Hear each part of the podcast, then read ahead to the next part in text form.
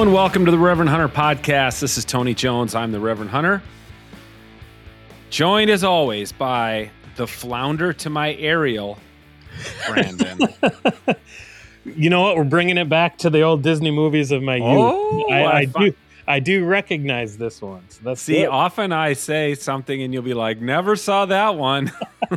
to, to be fair, I was kind of forced to watch The Little Mermaid as a youth, so uh, I did see it. okay, so I'm starting to I'm starting to home in on your pop culture sweet spot. Disney Yeah, think- movies. Think think anything 1980ish on up, then I, then I'll be all right. Okay. And I say 80ish because I was a kid in the 80s. So we should get into like the lethal weapon movies and kind of like that genre. Heck yeah, that's what Okay. action movies were king back in the day. I agree, man. I agree. Yep. I'm uh what are you watching right now, by the way? What a- Are honestly, you watching anything or don't you have time? I haven't had time as of late to watch a whole lot of anything. I re me and my uh, partner we wa- rewatched The Wire uh, just a couple weeks ago. Okay. seasons awesome. one through three, the solid first three seasons. Yeah. My God, that show. Okay. On that same note, I am rewatching The Sopranos. Oh, really? See, that's one I hadn't gotten into, but I, I'm I'm very curious. It's so good, man. It, it just it changed TV for. I've been reading all these books about writing fiction um, and screenplays and stuff, and so many of them refer to The Sopranos as that's The Sopranos changed television forever. And you know, it used to be that movies had the complex, nuanced characters, and TV TV characters were kind of like flat. Right. um you know either in dramas or comedies.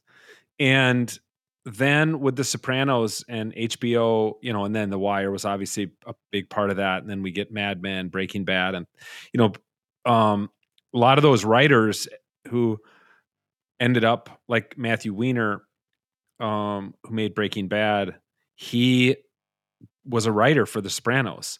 And the guy who made mad men was a writer for the sopranos. So that was just a groundbreaking show. And now you've got all these you know tv dramas that are so um have so many complex characters. And you've got movies with just these like cardboard cutout uh you know super superhero action characters And, and and to think it was on the time before Netflix and stuff where you could binge watch shows because you know shows of The Sopranos or The Wire ilk are really good for binge watching TV because they're really enthralling and engaging, and it was still so big before that even existed.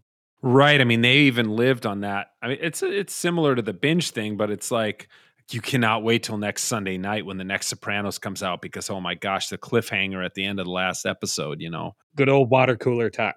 Yeah, exactly. Back when there were water coolers and people talked. Yeah. Uh, yeah. Well, uh, I'm gonna be in a hunting TV show. I don't know if you've ever heard of it. It's called The Flush. Oh, the flush, eh? I, I'm I'm not completely familiar. I am going to be. Uh, this shows you how desperate Scott Franzen is for content for his television show. He's going hunting with me. Uh, no, Tony, it's it's got to be because you you bring a good story. That's what it is. I think it'll be a good story. Scott, it's going to be such a joy to hunt with Scott because he's like one of the nicest guys I've ever met. Um, and he's going to join me and a, a couple of my buddies in South Dakota um, this weekend and into next week. And we're going to film. And then uh, it'll be a it'll be an episode of the Flush television show on the Outdoor Channel next fall, and then about this time next year, late you know mid to late January, it will be released. If they follow the same schedule they're following this year, then that episode will be on YouTube, free to stream um, a year from now. So that's the funny one of the funny things about TV as opposed to podcasting is it takes a long time to you know to to get that content out to people it takes a it's a long process of editing it and adding the music and the voiceover and stuff like that so it'll be a while but people can you know sit on the edge of their chairs and wait for that episode to come out So we still have a good half of a year left of having you on the podcast before you become a big TV star, is what you're saying. It's so funny because yeah, because when we were talking about what we're going to film, I'm like, well, actually, I'd really like to interview my buddy Jorge on my podcast. Can we do that while we're out there? And Scott's like, oh yeah, then we can, th- then we can promote your podcast by filming you making a podcast. so there you go. And I think they gave me a flush uh, baseball cap, but I think I'm going to put a piece of duct tape over the flush logo and write the Reverend Hunter on it. that would that would look great on TV. I think so too.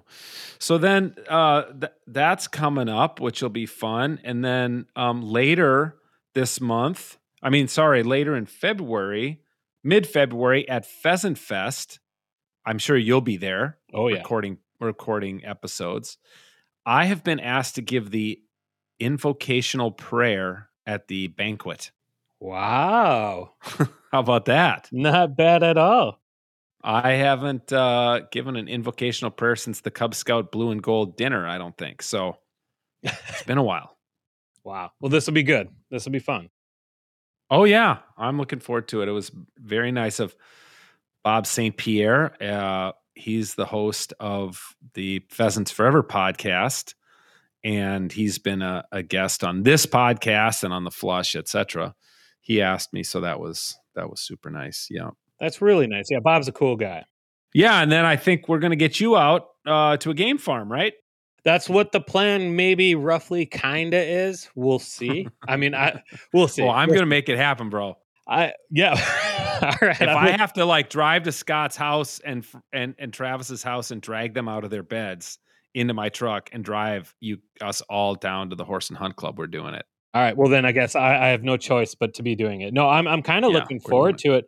Um, I spoke with uh, Modern Carnivore uh, yesterday, and uh, oh yeah, yeah, yeah, we're gonna we're gonna try to get me into some of those classes. So yeah, Mark Norquist, nice. Modern, Modern Carnivore, is going to help me along with uh, my my hunting Fantastic. Progress. Yeah. He's actually going to be my get. He's my plus one at the banquet because they gave me two free tickets. Oh, that's great. So he's my plus one. Yeah, he's a he's a dear friend. That's fantastic, man. Yeah. Well, also fantastic is my conversation that uh, is part of the podcast this week.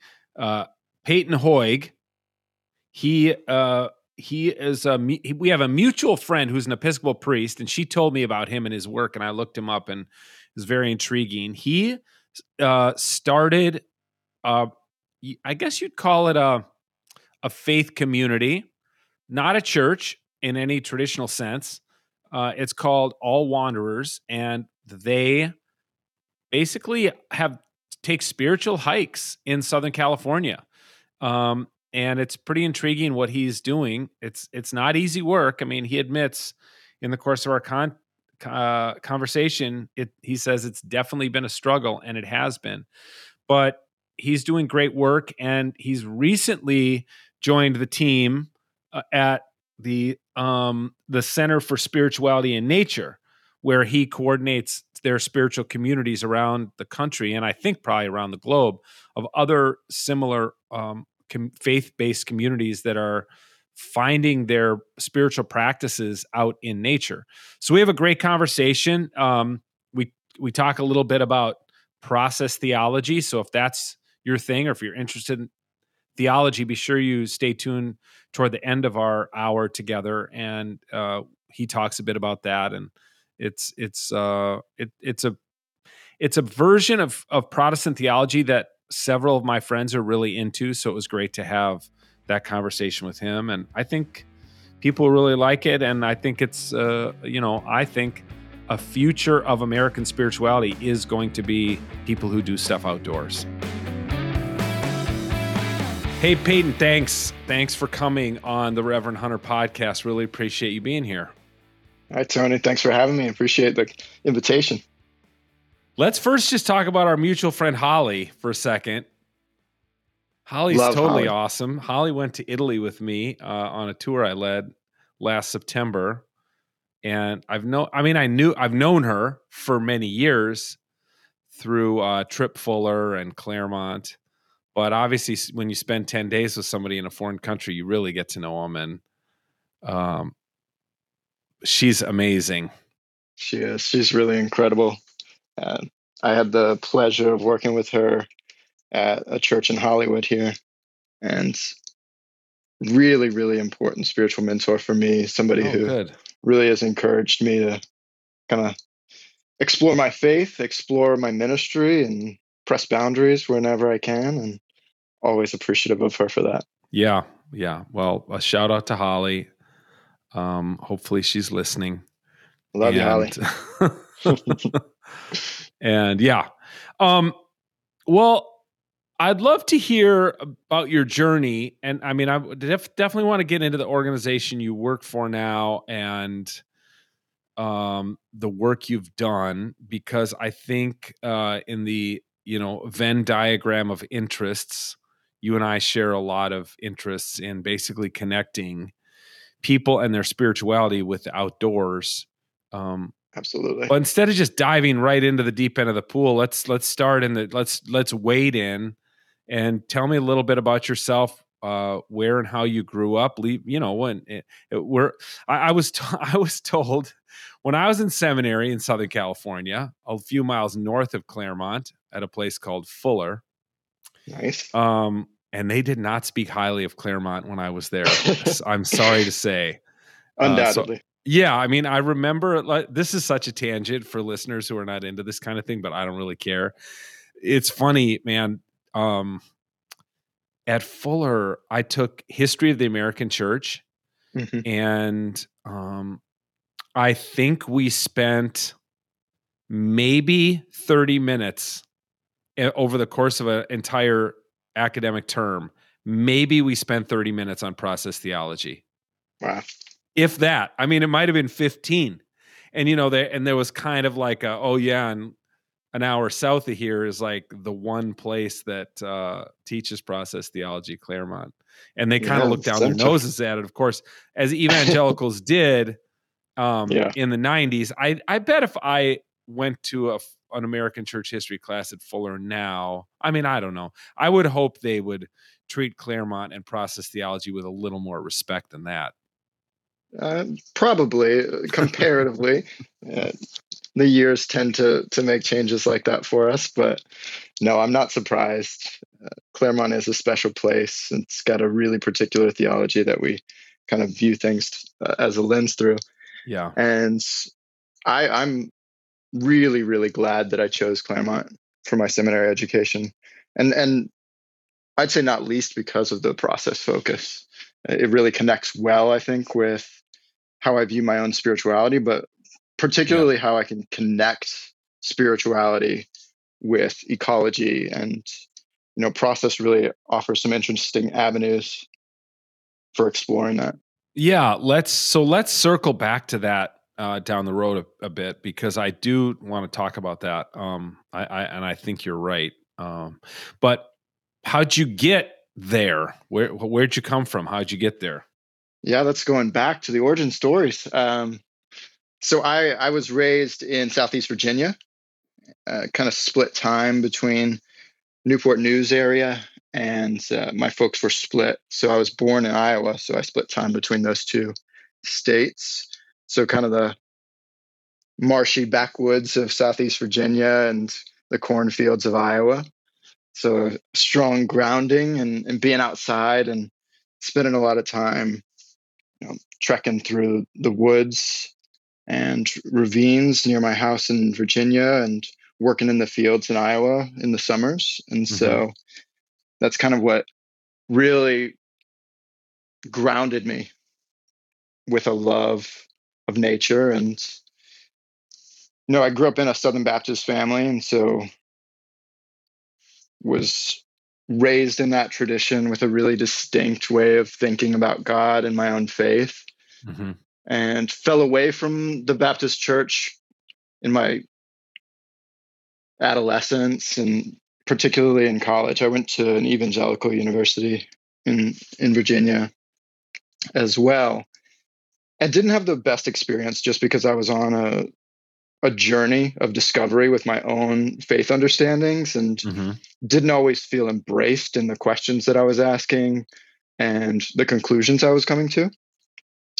And so fell away from from my own kind of Christian faith for some time, but slowly found my way back. I made my way to Los Angeles, where I live now, after my undergraduate education, doing a year of service here in LA with uh, the Episcopal Urban Intern Program. And, you know, okay. that year of service and that connection and introduction to the Episcopal Church was really just an entry point back into my really intentional relationship with God. Did you kind of did an organized you, structure? Did you jump into the event? I mean, sorry, the Episcopal Church. Um, was it only be was it simply because that they were offering that kind of service thing, or did the Episcopal aspect of that service organization appeal to you? Yeah, I as a, any good Southern Baptist, you know, the only denomination was right. was our own, and so I, I had no understanding of of the the Anglican tradition or the Episcopal Church, and and so I really had to learn as I was in that experience what the Episcopal Church stood for, how it approached its faith, what values it held, and it really resonated with me in so many ways that you know the Southern Baptist Church no longer did, and so it, it really allowed me to come back to God in a way that no other tradition had. Hmm. And and that was something I'm really appreciative of. So what happened um in that that that year in LA? Like what what was it about the work you were doing or the place you were living or the people you were meeting that relit that spark within you?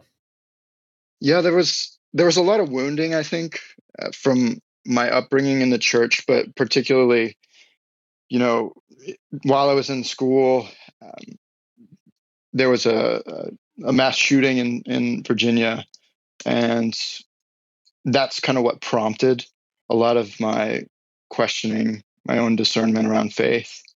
And so I was carrying a lot of those that struggle with me as a young man, as a young adult. Hmm. And my faith tradition didn't really offer me the opportunity to dig into those the hurt and to really find a way to get through it and find the answers that I needed and the connection to God that I needed. And when I was in LA for my year of service and when I was getting more involved with the Episcopal Church, there was just a sense of openness to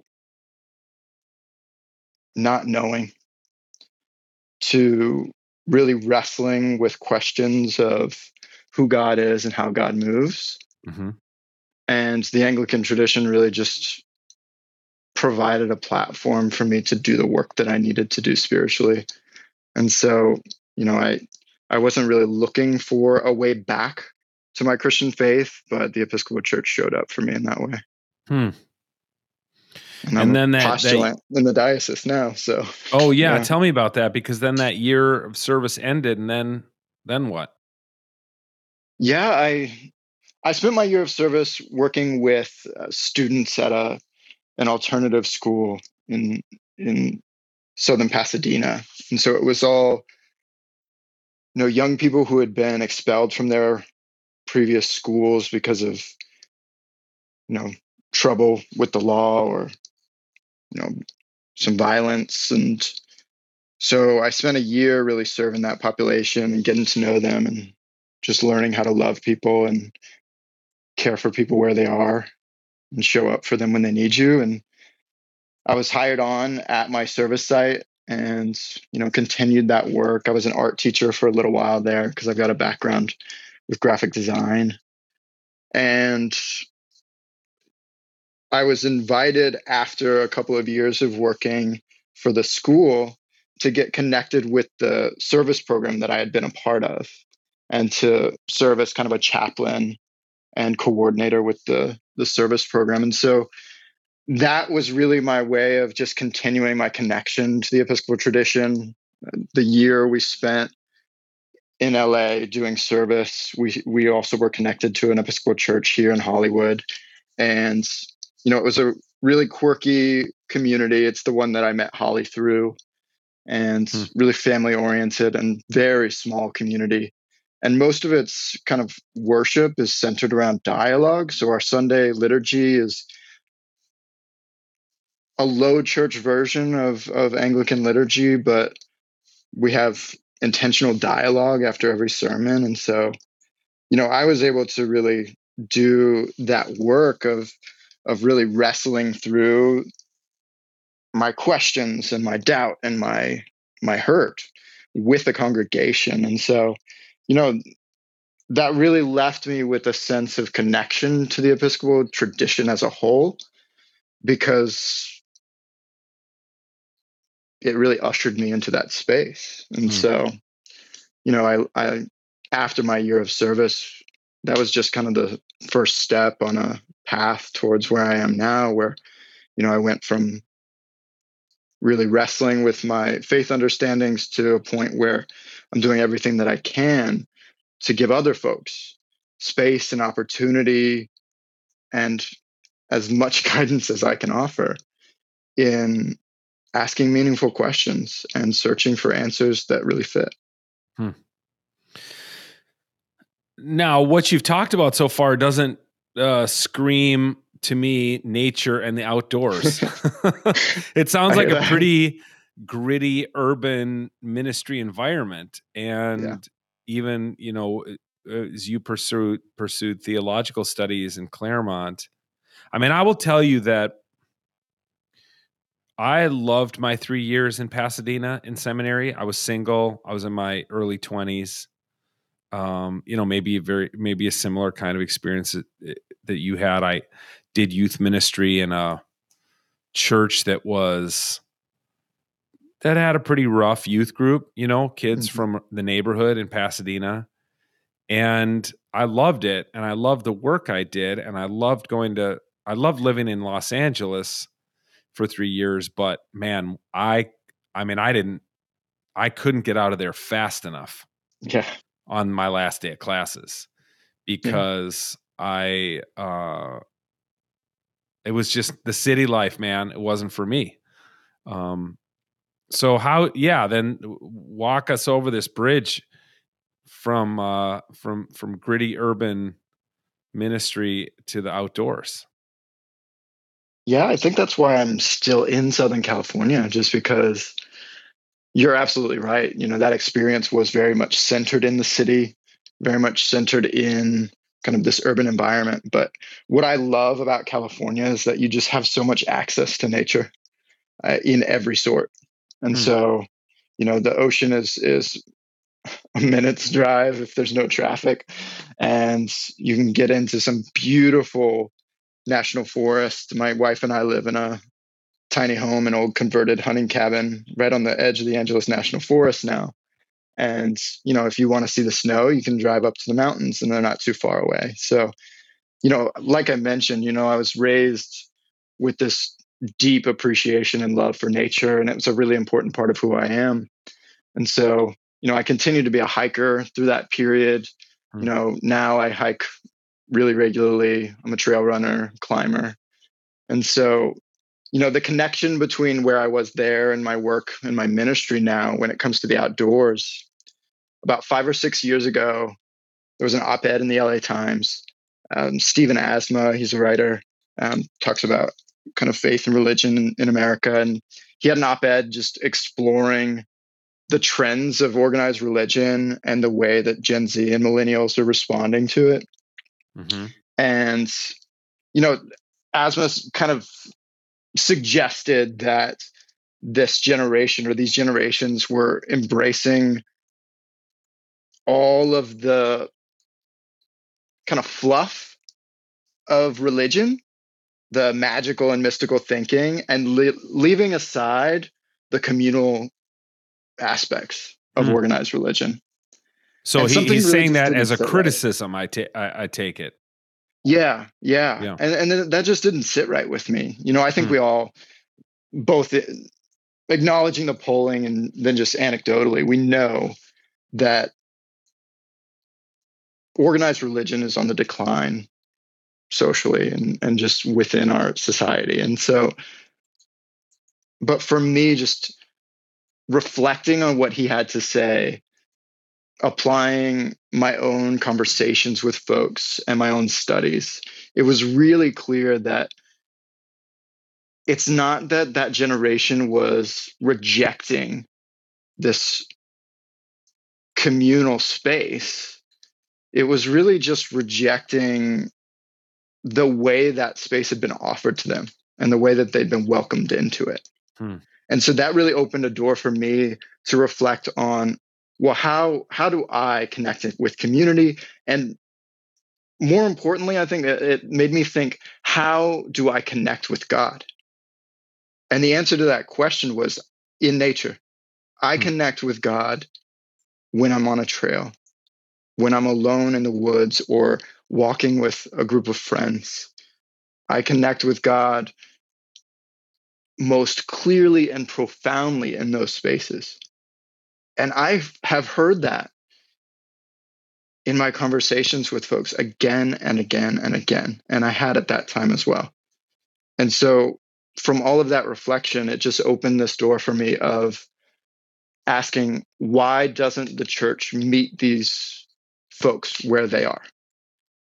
And that's really what made me kind of explore what it would look like to provide space for, for people who connect with God in the mm-hmm. outdoors.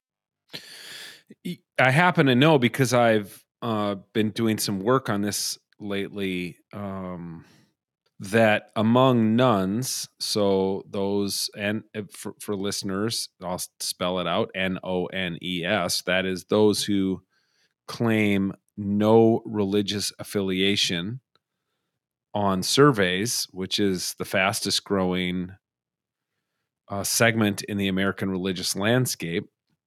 58% of those people, Payton, say that they feel a connection to the divine when they are in nature. They they feel a special spiritual connection to creation.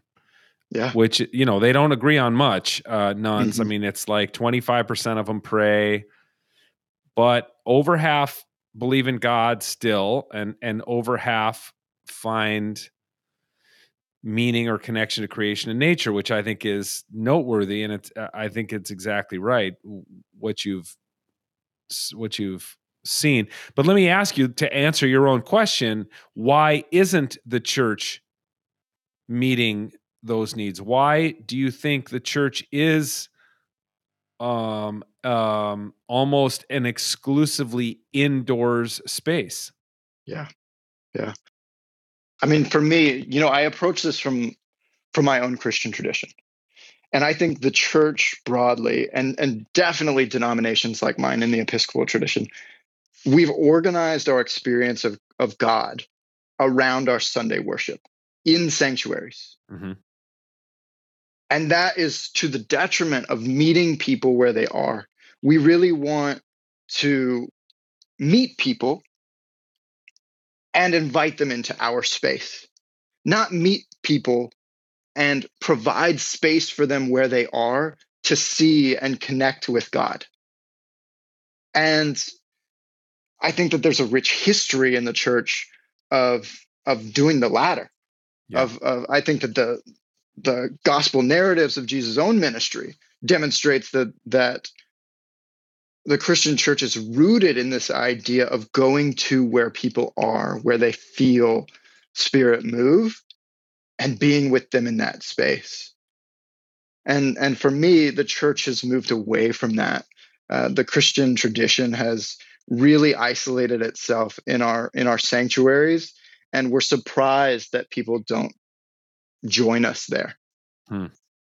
but there's there's just so much baggage that comes with these buildings.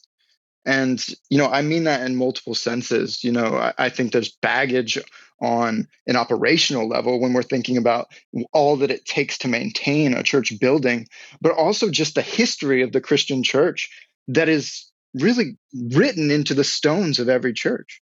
You know and the ways that our institution has not always been welcoming to people mm-hmm. and has not always dealt wisely and fairly with different groups of people and so for me sitting in that acknowledging that I wanted to be part of a movement to take that out of the equation to say i want to i want to have a relationship with you i want to have meaningful conversation and i know where god is because i know where where i experience god and if mm-hmm. you experience god in similar places to where i experience god let's meet there and mm. and let's have an experience together that is sacred and helps us to grow in relationship, in love, in wisdom.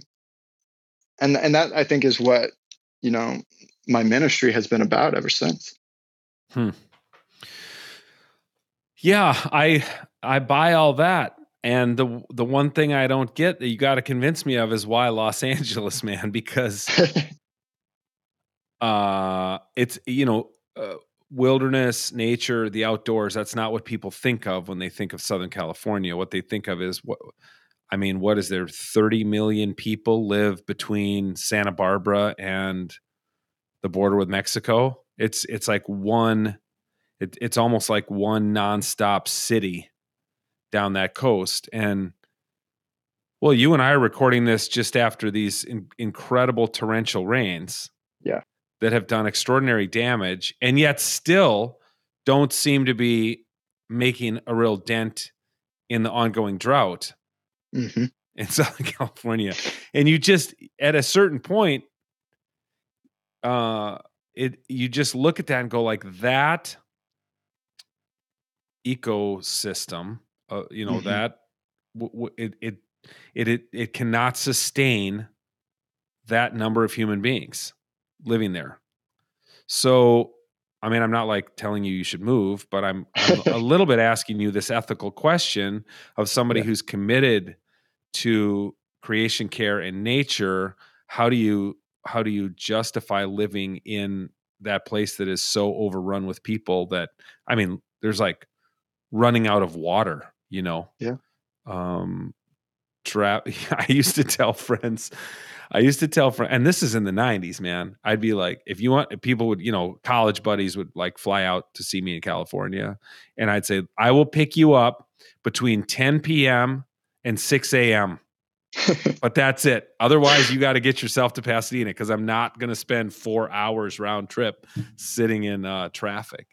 I hear that. Yeah. So anyway, w- like, tell me about that. Talk about that. Um, the the choices that you're you and your wife have made. Yeah. No, I don't I don't see this discrepancy between the region where I live and the work that I do. I don't see it necessarily as this barrier or this obstacle or this problem to overcome. Really, I think that my local ecosystem here in Southern California needs the work and ministry that I'm doing and that I'm doing with a lot of wonderful partners. Very much for the reasons that you're outlining here. You know, the fact that we have congregated in these spaces with so many people to the point where we're exhausting our resources, that in itself invites us to rethink the way we live, to make the rethink the decisions that we make. And I think there's a theological element to that. Mm-hmm. There's a spiritual element to those questions and to the responses that we that we have for those questions. And so, you know, even though the coast is is really urbanized and overrun with our population, Southern California's landscape is gorgeous. And there's so much beautiful pockets of, of nature and creation that we can access if we step out into it. Now, the sad thing for me is that not everyone has that opportunity. And that's yeah. something that I wrestle with a lot. Okay. And, you know, I want to make sure that as I'm building my ministry and as I'm working in partnership with local denominations and organizations, that a lot of our work is focused on access. What does it look like for folks who are in these urban spaces who don't have access to ready transportation, they can get out of the city a little bit. Yeah. And a lot of times it's a 30 minute drive maximum. And that's even with traffic. Mm-hmm. But for so many folks, that's just not realistic. It's just not something that crosses their minds. And it's not something that's presented to them as an opportunity. And so for me, I know this is where my ministry should take place because hmm. there's people like you who have been here and have this deep connection with nature and want and crave that experience and and and need it for their own well-being and for their spiritual wholeness. And there's folks like that population that we're talking about who just haven't had the chance to engage that and to recognize the beauty of creation and the way that the spirit moves in those places. And so my work is connecting the dots there, bringing okay. together the people who know and who already recognize that, oh, this is, I may not feel God in a church. That may not be where, you know, spirit moves me, where my soul is just nourished. But nature is.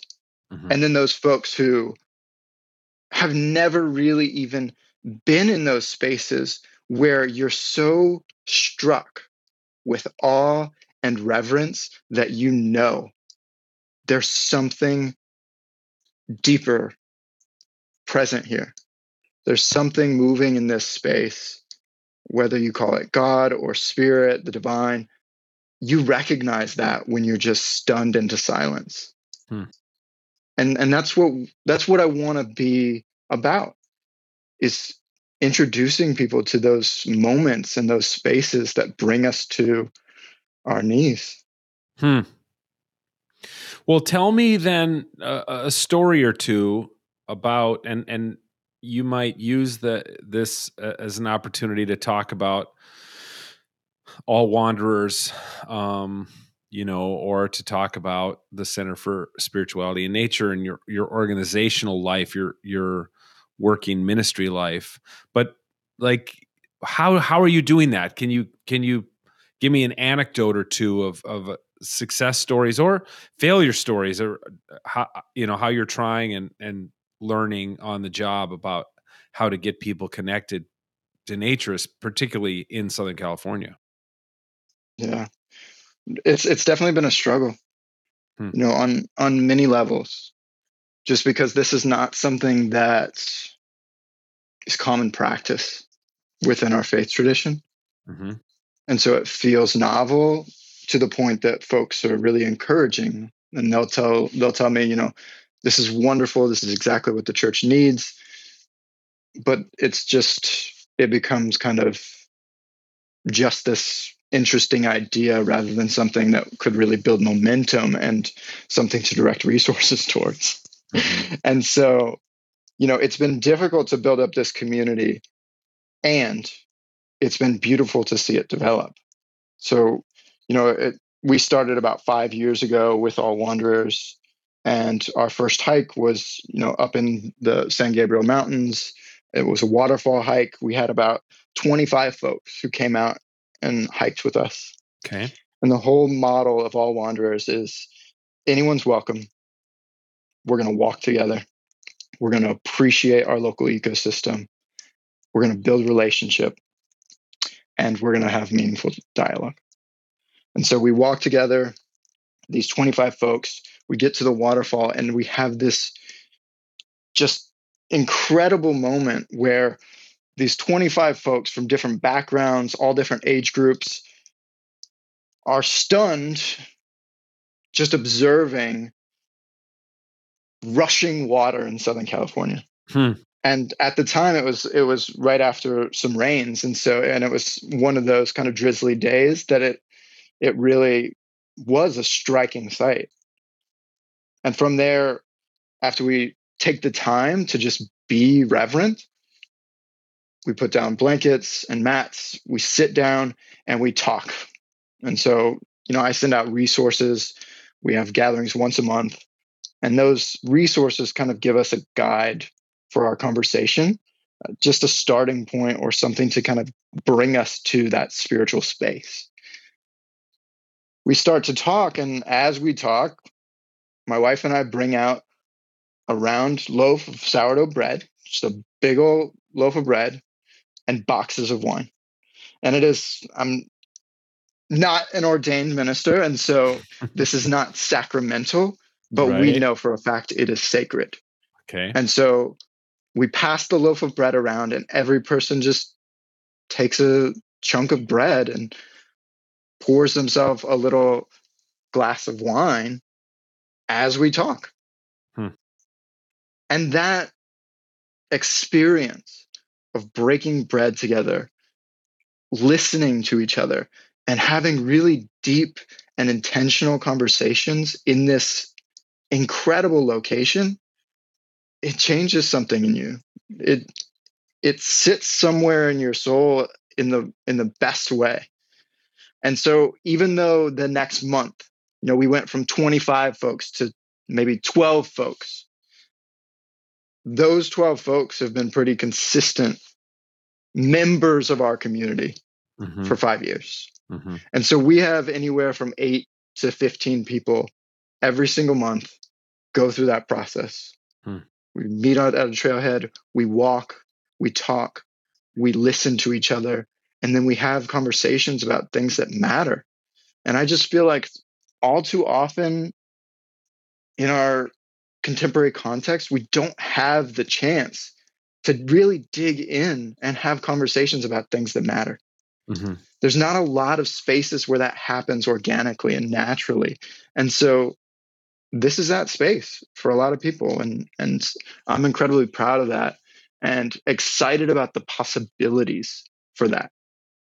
And so that's kind of my connection point to my work now with the Center for Spirituality in Nature because I met Dr. Norcross, who is the executive director of the organization in New Mexico at a conference. And, you know, luckily I got the opportunity just a few years after meeting her to apply for a position with the organization as the spiritual communities director. And that's what I've been doing for the last year. And really, my work with the center is about building a community of communities like All Wanderers mm-hmm. communities that meet regularly in nature for spiritual practice and spiritual deepening and really connecting with their local ecosystems and with God in those spaces and with one another. Mm-hmm. And so the past year has just been this tremendous experience for me of meeting other folks who are doing work like what I do with All Wanderers or who want to do that work. And then having conversations about what it looks like to be in community with each other and to grow this movement. Hmm. And so, you know, I've really just through the center been offered this opportunity to really demonstrate for individuals, but also for denominations and faith traditions, how important this work is and how exciting this environment is when we're looking at declining interest in organized religion Mm-hmm. You know, mm-hmm. these are spaces where folks want to be on a Sunday morning or a Saturday afternoon. We don't have to beg them. They want to be there because it's an incredible experience of witnessing creation and feeling the movement of spirit and being amongst friends and that's what the church was and has been for so long so long and you know we we haven't done a great job of adapting mm-hmm. over the course of the last few years and this is i think a great ad- adaptation if it, it, th- this is more for listeners than you know you, you'll probably object to this analogy but then in all wanderers is like the equivalent of a local church congregation and the center for spirituality and nature is the equivalent of a denomination that's networking and connecting different local um, congregations.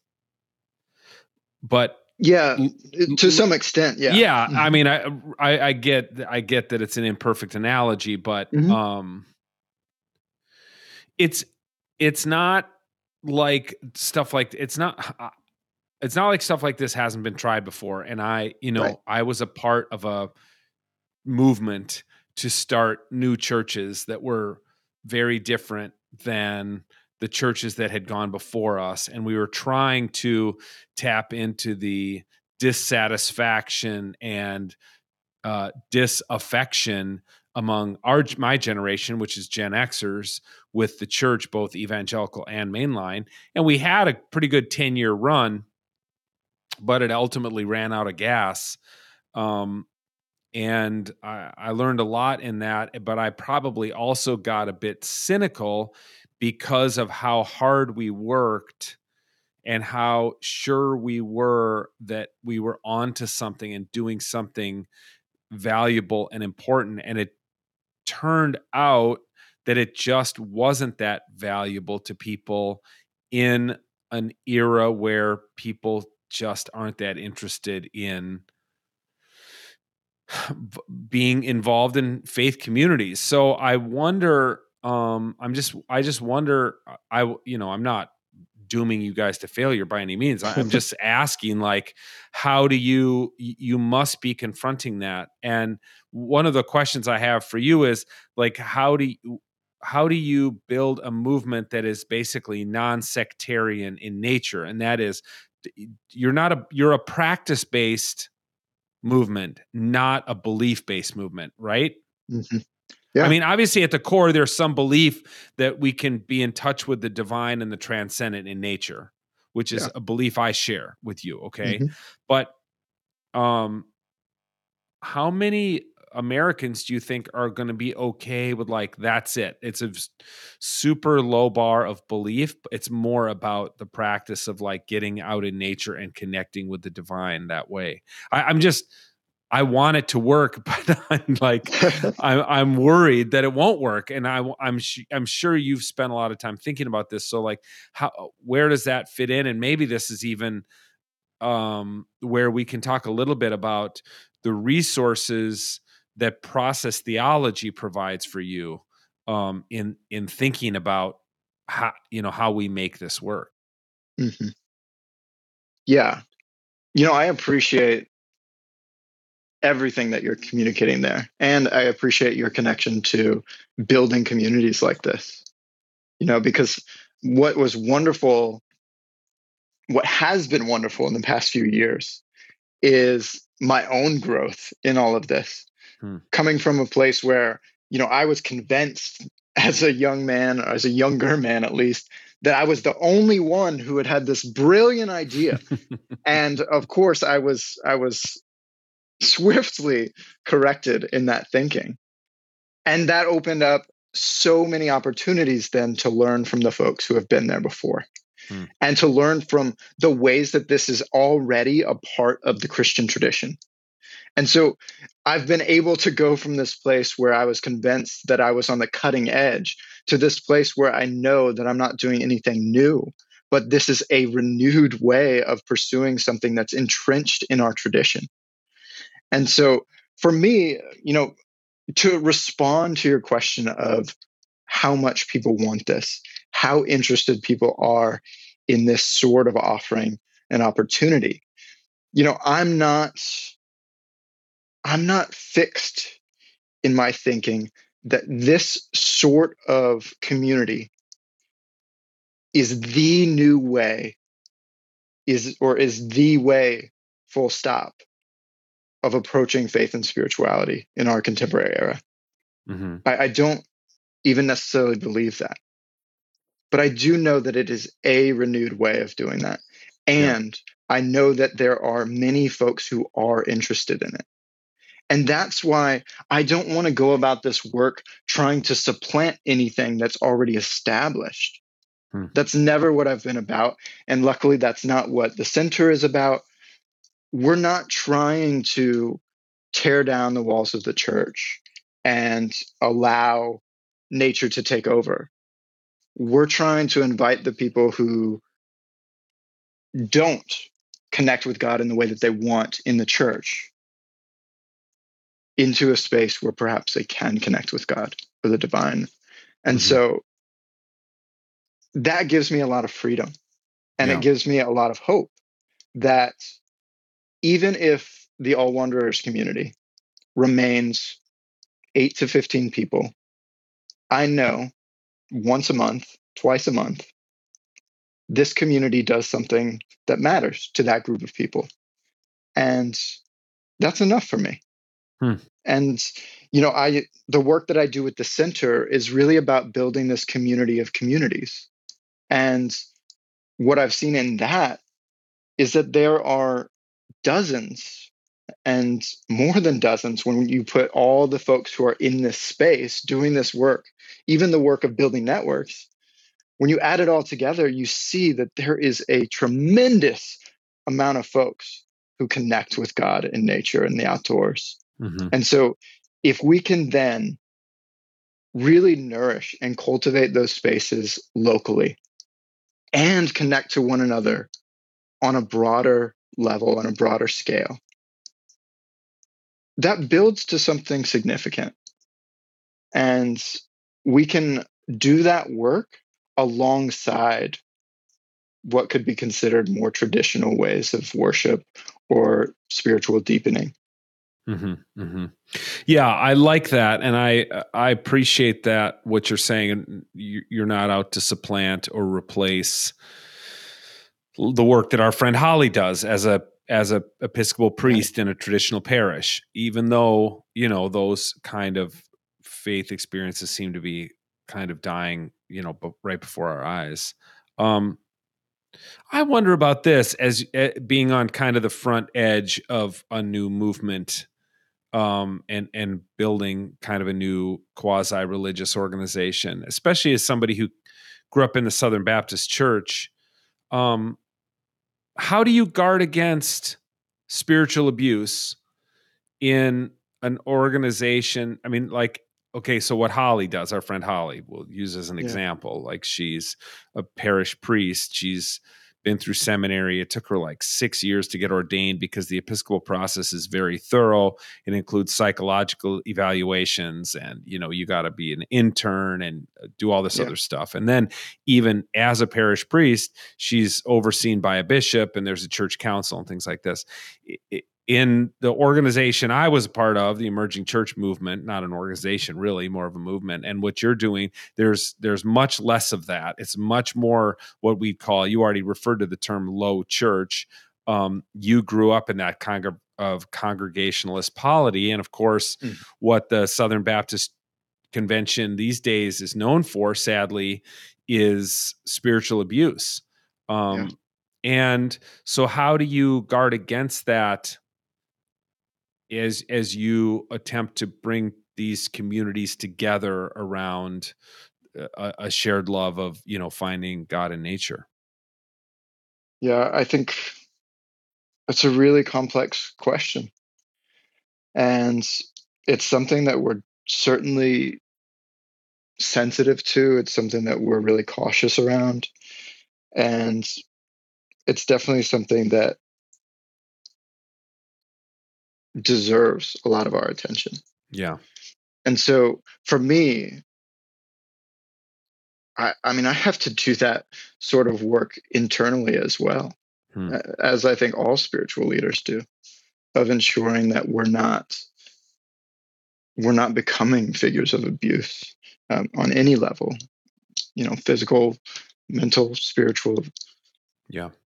And so a lot of that work is done by the spiritual leader in partnership and collaboration with with the folks who love and care for them and their mentors and I, and that's just speaking from my from my own experience yeah. when it comes to a broader network of communities like what we're forming you know relationship is essential mm-hmm. and so the fact that my work is about building relationship with these leaders means that I have to be constantly attuned to potential flags that might suggest that there's possibility for malpractice or abuse.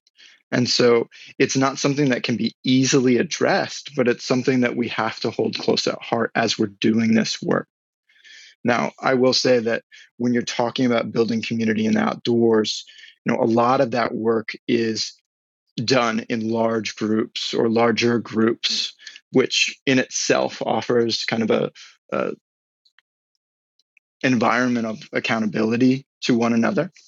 And without the buildings in some sense in some sense there's less there's less for lack of a better term dark spaces where mm. spiritual abuse can easily occur um, now that's not to say that it doesn't or that it can't in the outdoors or in nature because we know that it does yeah. but you know it's just something that we kind of confront from the place of relationship and from the mm-hmm. place of being attentive holding ourselves accountable and being willing to hold our friends and loved ones accountable. Well i appreciate you answering that. It's i and i know it's kind of an unanswerable question and it's a tough one and there is no way of course to totally safeguard uh, against that but it's just it is something that all of us who are in any position of spiritual authority right now whether it's in a traditional um, you know organized religious setting or trying to do something new like i think both you and i are we just have to have it front of mind yes. um, because yes. the damage that's been done to the sacred by you know unsavory actors is well it's it's it's well known now by everybody. Um absolutely. let's talk a little bit about process theology and i don't want to I mean, it's process theology for those who don't know um, is maybe it's a hundred years old or so. Um, it's like it, it's hard to describe. It's it's quite complex. I think there's a lot you can get really deep in the weeds on it. Um, and obviously, uh, we've got some overlap with my dear friend Tripp Fuller, who's probably you know arguably after John Cobb, you know maybe he's the second most famous process theologian in the world right now. Yeah. Um, yeah. who who also uh, got his he got his PhD at Claremont. Um, but I just wonder, you know, without asking you to give us a primer on what is process theology, more like what are the tools that process theology gave you that have been valuable in your work? Yeah, I mean, just the the work that John Cobb has done with process thought has been really instrumental for me because I think John Cobb's approach to process philosophy and process theology has always had an ecological element to it yeah. and even an, an environmental element to it. And so that really gave me an opportunity to study ecotheology at Claremont with some intention. And a lot of what I focused on in my seminary education was the ways that spirituality overlaps with ecological thinking and even with kind of environmental practice. And so, you know, for for those who are getting kind of a grasp on process theology or don't have much foundation in process thought. It's really this understanding that all things are in this process of becoming. Mm-hmm. And and that includes God. And for me, that is a really freeing understanding to think of God as more than fixed, to think of God as greater even than what I could imagine. Because I think that's that's one of the shortcomings of, of traditional theology is that we try to we try to describe God or explain God. And if God is fixed, you can theoretically do that. In mm-hmm. process thought, you can explain God in a moment, perhaps, in in you know one of these series of events that are occurring constantly. But god god's self is in this process of becoming alongside each of us as entities. And so you know the, what i love about process is just that freedom. And what I love about kind of my studies at Claremont is that a lot of it was able to be connected to, you know, my appreciation for creation and creation care. And mm-hmm. so, you know, my first semester at, at Claremont, I studied with uh, Dr. Philip Clayton, and it was all the course was centered around new ideas for future civilization and mm-hmm. how spirituality is involved in that discussion. And so much of that is is kind of stemming from John Cobb's warnings about climate crisis decades ago. Mm-hmm. And so as the world changes, how do we as people of faith and faith leaders respond to that? And so I think process itself gives us some tools, but I think more than anything, it opens up the opportunity and the invitation to bend the rules to mm-hmm. to view to view the world i mean we we approach the world a little bit more from the the understanding of panentheism and so it, they're not necessarily overlapping process theology and panentheism, but we definitely recognize kind of this divine spark in every entity. And so, mm-hmm. if if we do that, if we do view the world in that way, we have to view some of our actions as unconscionable, and we have to then have a sense of responsibility for care, for loving relationship, and then we also have to have a sense of awe and reverence for every single thing that makes up our universe.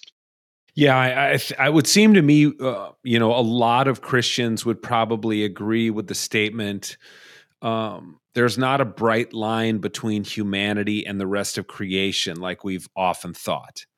You know, I've been giving talks recently in which I uh, you know, show an image of a famous lithograph or engraving of um, the uh, great chain of being from the Middle Ages. You know, um, God, and then the angels, and then the Pope, and then the priests, and then human beings, and then animals, and then plants, and then rocks. Um, and I and people laugh. They're like, "Yeah, that's ridiculous. we don't think that anymore." I'm like, "Yeah, you still look up when you, you know, an NFL player still like looks up and points up when he scores a touchdown. Like God is up there and we're down here. So it, it's yeah. it's it's a persistent uh, mental framework for us. Yeah. Um, but but I think most people, probably most Christians these days, would be like, "Yeah, we're an- human beings are animals and we're you know there's a diff there's differences but there's more similarities than there are differences um but the, the the step further that process theology takes is like yeah. and there's also no difference between god and this creation or the becoming of creation i mean it's not yeah.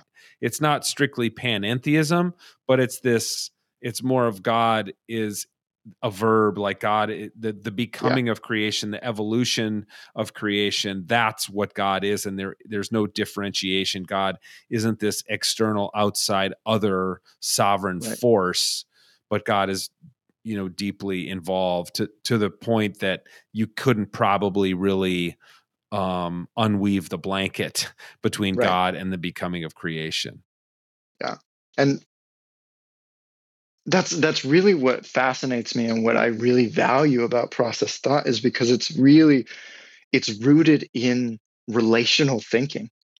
Mm-hmm. Because when we we talk about God as becoming and we talk about the way that God there's there's an understanding in process thought that that it is true that God we can say God created the world and it's as much true it's just as true to say that the world is actively creating God.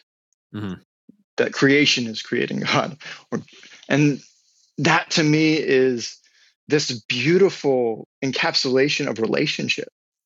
And, and it's not, it doesn't operate completely outside of our scripture tradition either, written scripture. When we look at the cosmology outlined in Genesis and we look at the way that, that God breathes things into life, whether through the spoken word or through gathering dust and literally breathing life into humankind. You know, that act of creation is at its core essence relationship. Mm-hmm. And I think process does offers some interesting approaches to examining that. Mm-hmm. What does mm-hmm. it look like to be in relationship with God, to be in relationship with creation? And how is this beautiful tapestry of connection moving and present in our in our lives now mm. and in each moment? That that will never cease to excite me. Hmm. Well, I really appreciate it. Um, what you've said, and I, I'm sure it has captured the imagination of some listeners. If if people out there wanted to follow up on this with you, I mean, eh, to to gather a, a, a community in their neck of the woods and connect with you, what would be a couple steps people could take? Yeah, we're really active right now at the center, just partnering as much as possible with individuals and organizations in this work. Mm-hmm. And so, you know, we've got a really exciting partnership with the Episcopal Church, you know, thanks just to my connection to the Episcopal Church, where we're walking with a group of communities from origin to you know sustained practice mm. and you know we're doing a lot of that work this year of exploring opportunities to partner with other denominations organizations and folks who are really passionate about spirituality and nature so if anybody is interested in joining us in that work spiritualityandnature.org will take you to our website and it's got some great resources it's got you know my email listed mm-hmm. quite prominently and a lot of my work in the past year as i've taken on this role of uh, spiritual communities director has been just zoom meetings uh, just yeah. talking to folks who are passionate about this who are intrigued by it and who want to get started in, in community weaving and providing space and opportunity for folks to really have this experience of spiritual formation in nature. And so, you know, folks can always kind of find my contact through the website and can learn more about our spirituality and nature mm-hmm. And some of the resources that we've put out over the years that really help folks to access this for themselves, whether it's, you know, educational resources or just opportunities to get involved at an event close to you. Well, that's awesome. I hope some people do take you up on that and uh yeah, I'll, I'll keep keep in touch and and keep track of your work because I. I mean, I think your instinct is right. I do think that as organ, uh, organized religion falls apart around us, I do think that uh, people are going to continue to seek to have that that spiritual part of their lives fulfilled, and and for a great many people, that's going to take place outdoors. Yeah, yeah. And the more we can provide opportunities and spaces for folks, I think the more accessible it is. And so that's that's my focus and I'm I'm glad that we're sharing that work. Awesome. Well, thanks. Thanks for coming on. Yeah, I appreciate it, Tony.